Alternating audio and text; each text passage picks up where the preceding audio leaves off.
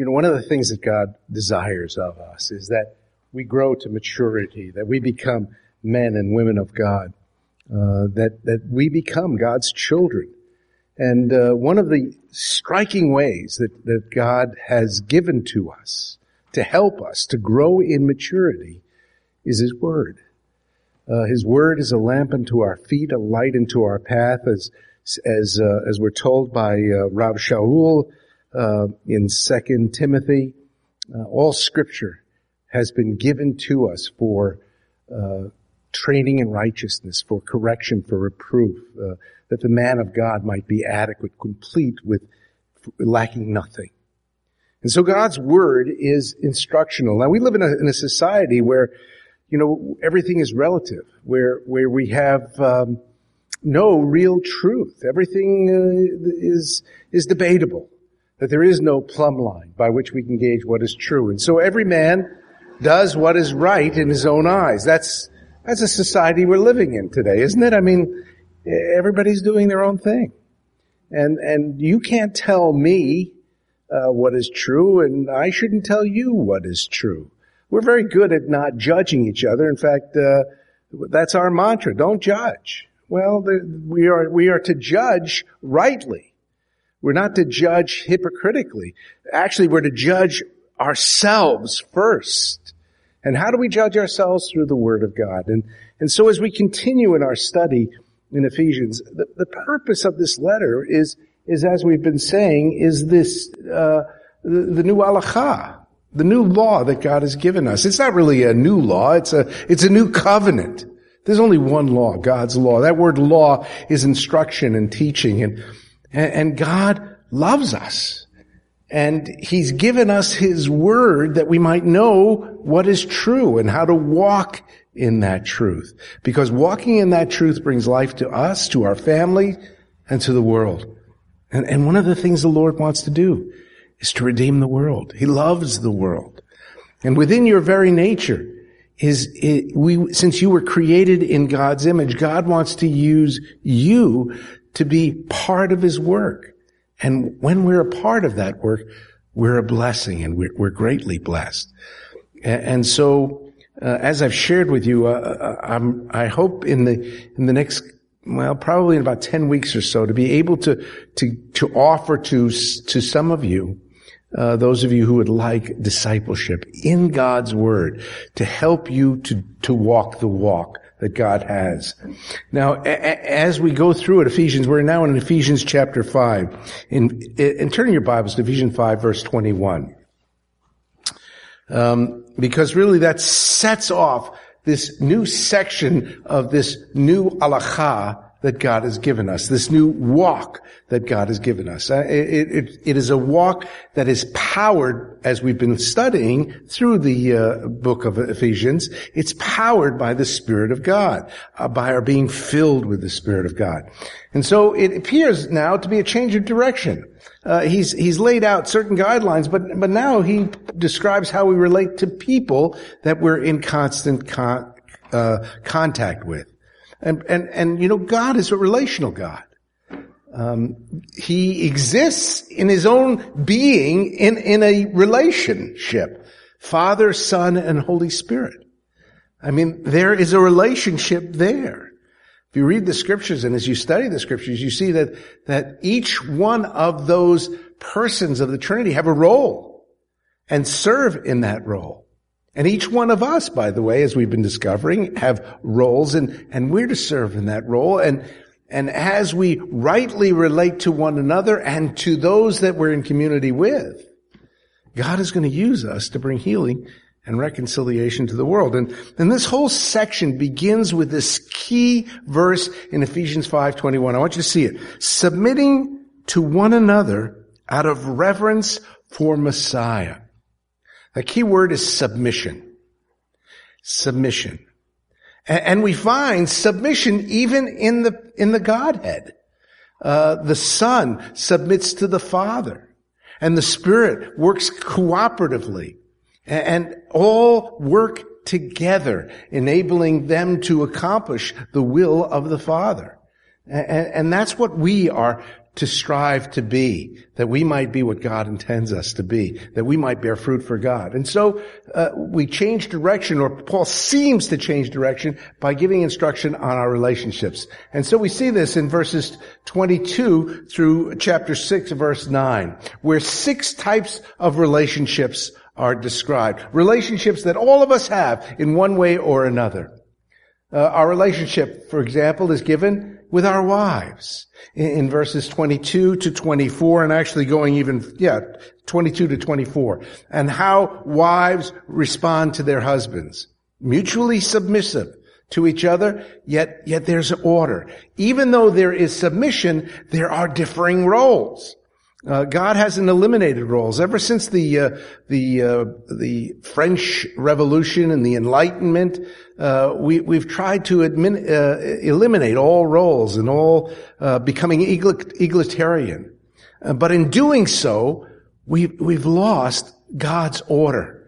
And God has established order. He even models it again in His very person. Father, Son, and Holy Spirit. Each one of them operate within their realm and, and complement each other. And because they rightly relate to each other, the work of God is accomplished. And, and so, uh, we have a, a, description here of our relationships, uh, with our wives and husbands in relationship to their wives and children in, in, how parents relate to their children and guidelines regarding fathers and how they're to relate to their children, how to, their, to act toward their children and servants how we who are uh, employees or servants as it was in those days, slaves actually in that day, how slaves are to re- to relate and, and to respond to their masters and how masters respond to their slaves or to their servants. In our society, we thank God we don't have that anymore, but we still have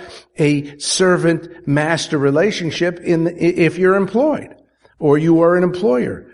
Uh, all of us, uh, as Bob Dylan said, have to serve someone. Uh, and uh, the gospel according to Bob Dylan. I love, I love his lyrics and, uh, and so incredibly insightful. You know, we all have to serve someone and how we relate. So all of these relationships affect every one of us. We're in these relationships in one form or another. And so as we continue in this uh, overview of God's new halacha, we, we come now to this area of relationship. Relationships are a key element in the kingdom of God. As I've been saying, God is an eternal relationship as Father, Son, and Holy Spirit. And that relationship is functional. It's blessed and it's fruitful. And when we understand rightly God's word and align ourselves with God's word, we're going to be functional. Our lives are going to be fun- functional. They're going to be fruitful. They're going to bear fruit and they're also going to be blessed. If you're out of alignment, if you're out of order, then, then there's going to be disorder and disharmony in your relationships.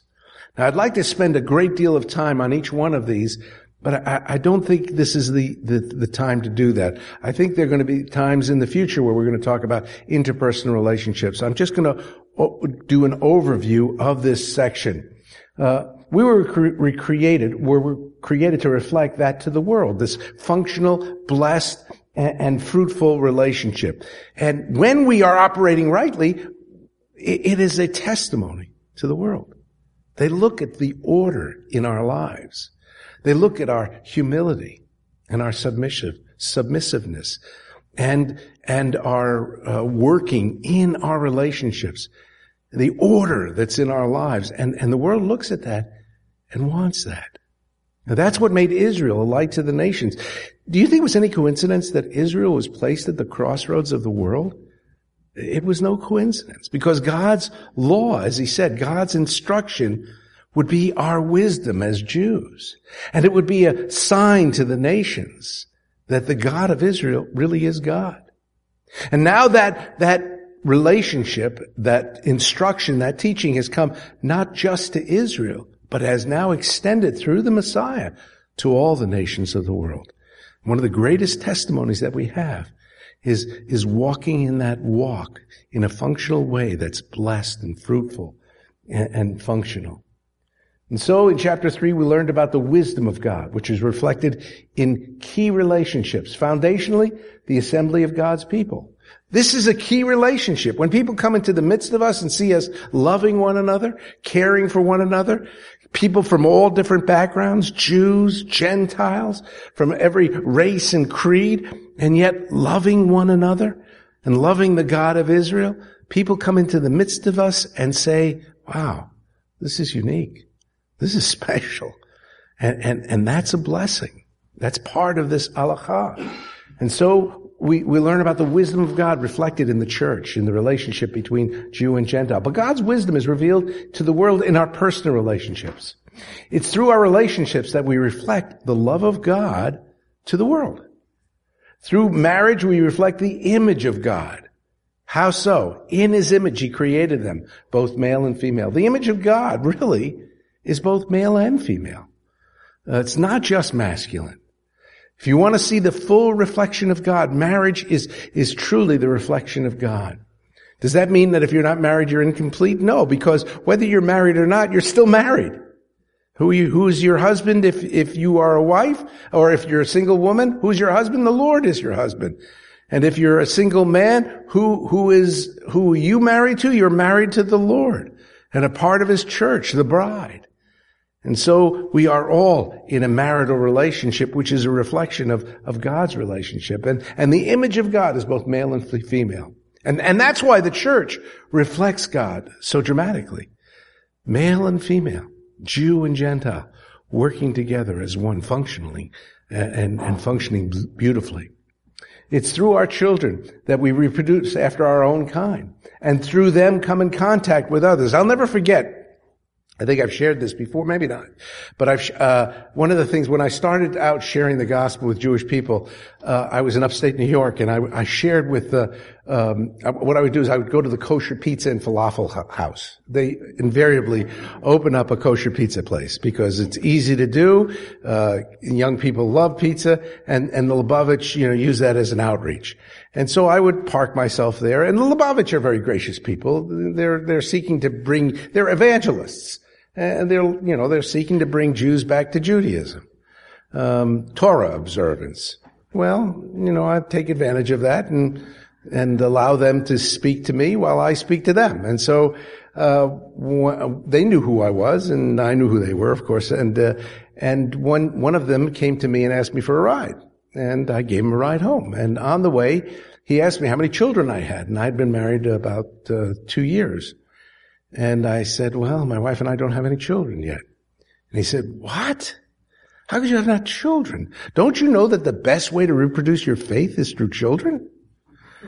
I really got convicted over that. Um, and, and, and probably if Joanne didn't put the brakes on it, I'd have more than four daughters. Uh, I'd probably have one son by now among all my kids, in addition to all my girls. But, uh, but I, you know, I have now sons-in-law. And so I'm reproducing that way. I'm discipling men that way. But really, the, that's one of the blessings of marriage is to reproduce after our own kind. The greatest way that we reproduce the faith is through our children because they see us for who we are. Uh, they can they can tell whether we're hypocrites or whether we're you know walking the talk or not, uh, and it's a crucible and uh, so, children are, are, a way we f- reflect uh, the Lord to the world. It's through our relationships that we reflect the wisdom and the love of God. Our relationships reflect the dynamics of the new covenant. Submission, love, sacrifice, obedience, and honesty.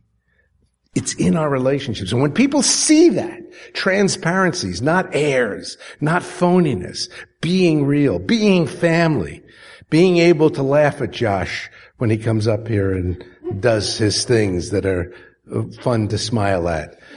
And uh, me as well, and others. I mean, that's being real, that's what we're to be. We're not to be, you know, these uh, people on a pedestal. We're to be real with one another. That's what God calls us to. One of the blessings is when we have uh, potluck, when we break bread together. We're family, and and that's the greatest blessing is eating together. Um, you know, part of the offerings in the temple was not just simply to offer those offerings completely on the altar. No part of it was taken to be eaten in the presence of God and with God's people. That was part of the sacrificial offerings, to serve food. That part of those offerings was as eating before the Lord in the presence of the Lord. Uh, the table of showbread, uh, also an indication that the Lord is the bread of life. And so all of these things demonstrated in our relationships with one another, right? Nothing's greater than, than, than eating together. Jews love it. Christians love it.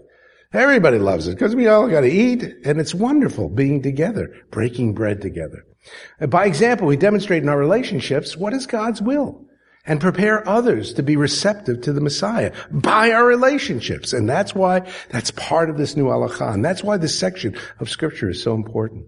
Our walk is reflected in these relationships. Who we really are is reflected in our relationships. Whether or not we are truly walking rightly.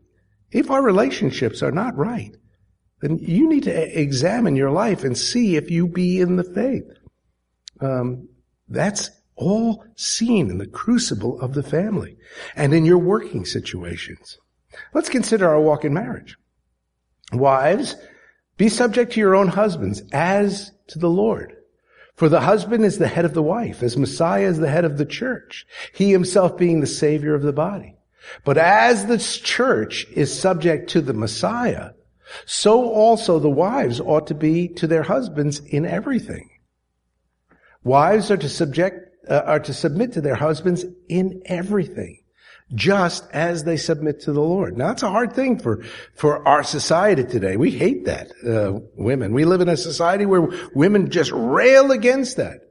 And, and we as, you know, there's been an overreaction since our, our, our society. There have been two extremes. There's been women's liberation, rebelling against men's authority, and, and, cruelty on the part of men, uh, being mean and, and, uh, and, and out of order. When we are in the Lord, though, we are subject to one another, and that relationship is rightly reflected. We could spend a great deal of time, and should in the future spend a great deal of time on, on parsing out what a true relationship between husbands and wives is supposed to be. Just as the church is to submit to Messiah, because he loved us. Why do we love the Lord? Because he laid down his life for us. And so husbands, are, as we lay down our lives for our wives, esteeming them as more important than ourselves, just as the Lord did, how, how can you resist that? Why do we love Yeshua? Because he first loved us. And he continues to love us. And that's how wives are able to love their husbands. But even if we don't as husbands do that, wives, you're called to still submit to your husbands. And in doing so, if you do that as unto the Lord, God says he will bless you and protect you. And who knows that your behavior might lead your husband to a real living relationship with the Lord that he might be transformed. And so we are to submit as to the Messiah. So wives are called to submit to their husbands. The reason the husband is head of the wife, just as the Messiah is head of the church. As there is lines of authority in God, the Father, the Son, and the Holy Spirit, so too in the family. There are lines of authority. It's, it's not to be tyrannical authority. It's to be uh, an authority exercised like the Lord's authority. Is, is the Lord a tyrant? Not at all. If the Lord judged iniquity the way, you know, he, we, we would think that many times we judge iniquity, scriptures say, who of us could stand? None of us. But the Lord is gracious and kind and patient and loving. And that's how we're to be as husbands. And wives, how we are to react to our husbands, patient, like the Lord.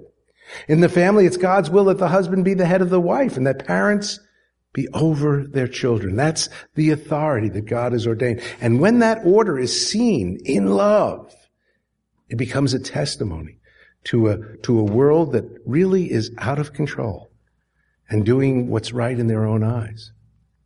Wives have the opportunity to demonstrate the wisdom and value of an important principle, submission. Jesus taught by both word and example the importance of submission by washing the disciples' feet. He humbled himself before them. He served them. He interceded for them. And husbands, we are to do that to our wives. Even his wives submit. He is our example. Yeshua is their example. We're all, to, as I said, to submit in one way or another, to be subject to one another in the fear of Messiah, the reverence of Messiah. Humility and submission is, is a reflection of the Lord himself, who humbled himself. And through their submission, wives prove that God's will is best. That takes faith and trust. The walk of husbands is found in 25 to 30. Husbands, love your wives, just as Messiah loved the church and gave himself up for her, so that he might sanctify her, having cleansed her by the washing of water with the word, that he might present to himself the church in all her glory, having no spot or wrinkle or any such thing that, but she would be holy and blameless. Husbands, we are responsible that we might present our wives holy and blameless. We're not to cause them to stumble and to become wrathful and, and grieved, but to present them as holy. Uh, so, so husbands ought to love their own wives as their own bodies. He who loves his own wife loves himself. For no one ever hated his own flesh, but nourishes it and cherishes it, just as Messiah does the church. He nourishes and cares for us. And so again, as that kind of relationship in a marriage is seen, and the only way, by the way, that that marriage relationship can be seen like that is through the power of God's Spirit. We can't do this in our own strength, as we've talked about in previous studies in Ephesians about this new walk. It's through the power of God's Spirit, being yielded to the power of the Spirit of God. We've talked about the requirements to being filled with the Spirit of God. We said earlier that, that we leak that uh, though we were baptized in the Spirit, we, we tend to leak. And we need to regularly, through our daily devotions and through prayer, be filled with the Spirit of God, confessing our sins, that we might have the power of God to love as God calls us to be, uh, calls us to love. And that again, that is a reflection in the church that's seen by the world as we, as we have these relationships, as we live these relationships. It, there's nothing more important really in reflecting God in these relationships. The command, husbands, love your wives, continues the mutual submission mentioned in verse 21. And be subject to one another in the fear of Messiah.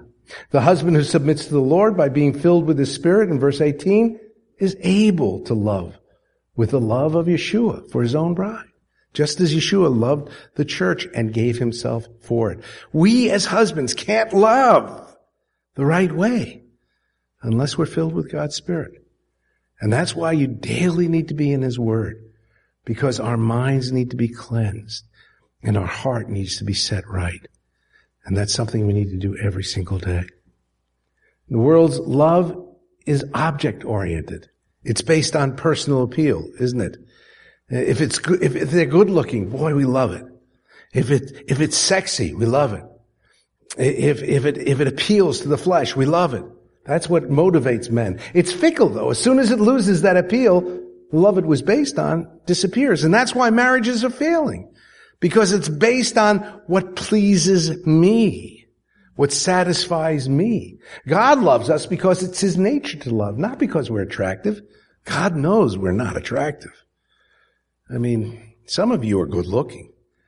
But, uh, you know, when, when you think about it, I mean, if you really look at yourself in the mirror through reading the word, you recognize, and most of us know it. I mean, in fact, that's, that's how psychiatrists make their living. You know, is, is, is we, we recognize that we're all rats. Uh, and, and so we get neurotic. Of course, the solution, of course, is, is God's love and His forgiveness and His total acceptance of us. And with that comes the grace of God and, and the joy of the Lord that he doesn't love me and love me not. No, he loves me, he loves me, he loves me. That's the love of God. God loves because it's his nature to love. And that's the kind of love we're to have for children and for our spouses. God's kind of love. Supernatural love that only comes by the Spirit of God. He loves because he cannot do otherwise. It's his nature. And that's to be our nature. And that, when seen in our relationships, blows the world's mind. Because that's what the world is looking for. That kind of love. We, the world thinks it finds it in erotic love, but that's, that's physical. Uh, and it's fickle. But God's love is unconditional. It's steadfast and immovable.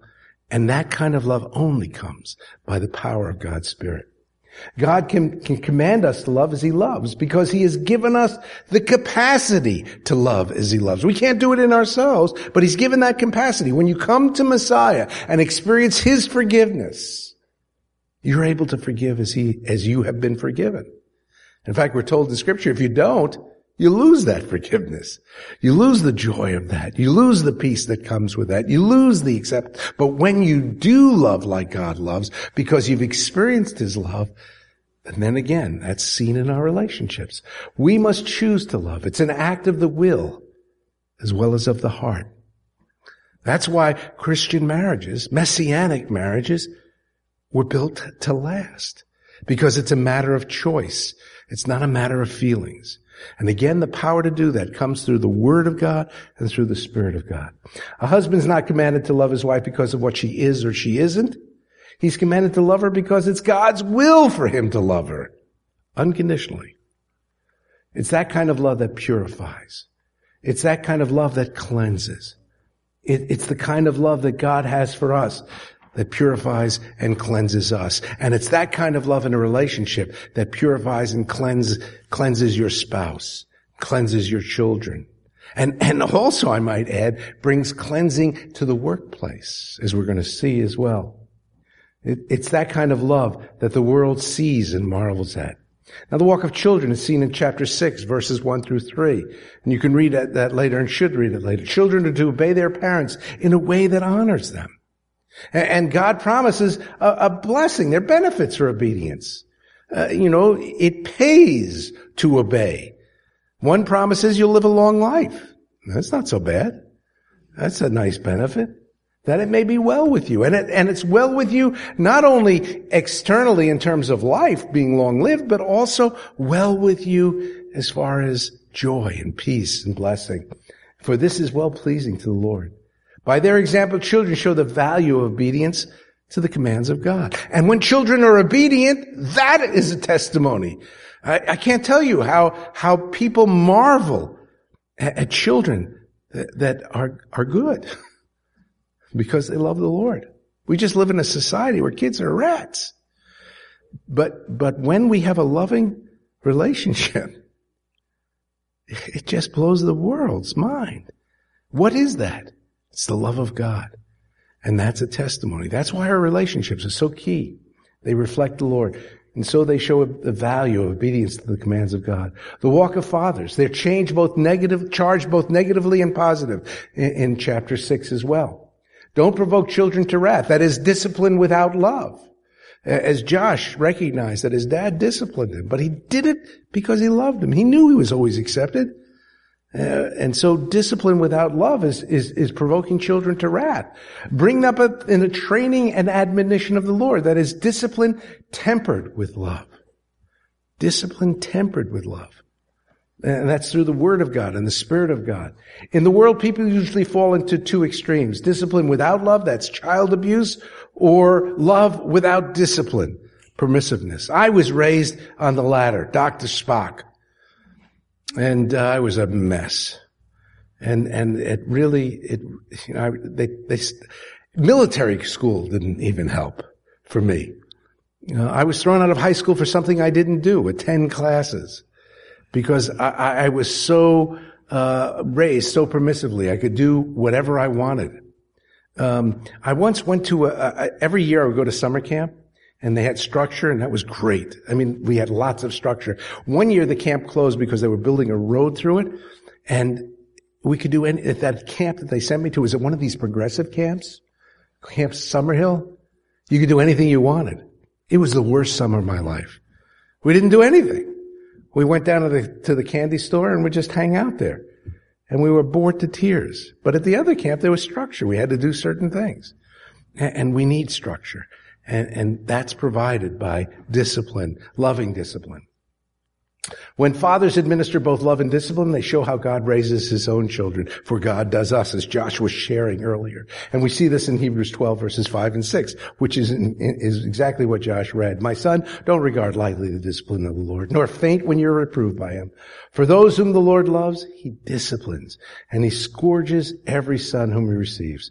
It's a demonstration that we, we are children of God. Now what about the walk of servants? Well, servants were part of the fabric of many whole households in the first century. And by servants, I mean literally slaves. They didn't have a will of their own or, or uh, uh, uh freedom. They were servants of the master. Now, there, you could be one of two kinds of slaves.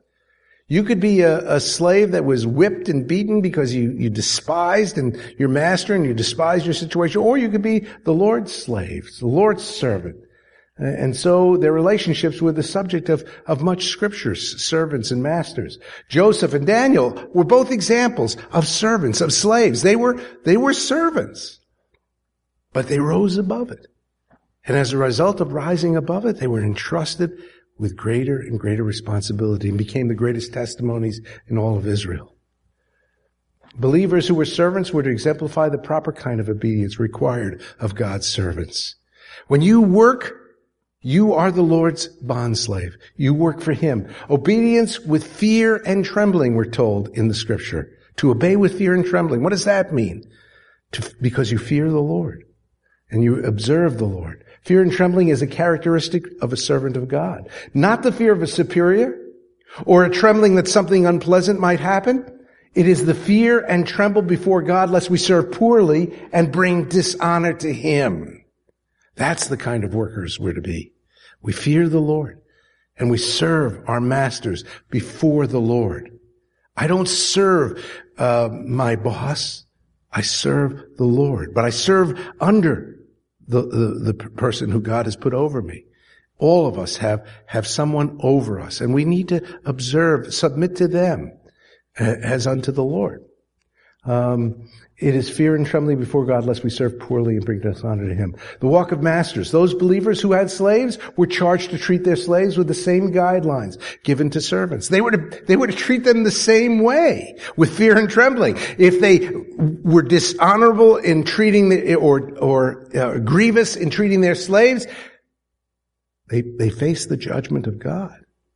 And His judgment is strict and harsh with fear and trembling and sincerity of heart as unto the Messiah.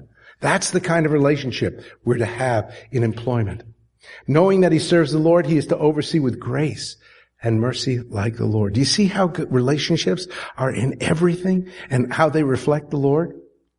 And so how we conduct ourselves in our marriage, our daily relationships affects our testimony, revealing the wisdom of God that the world might know.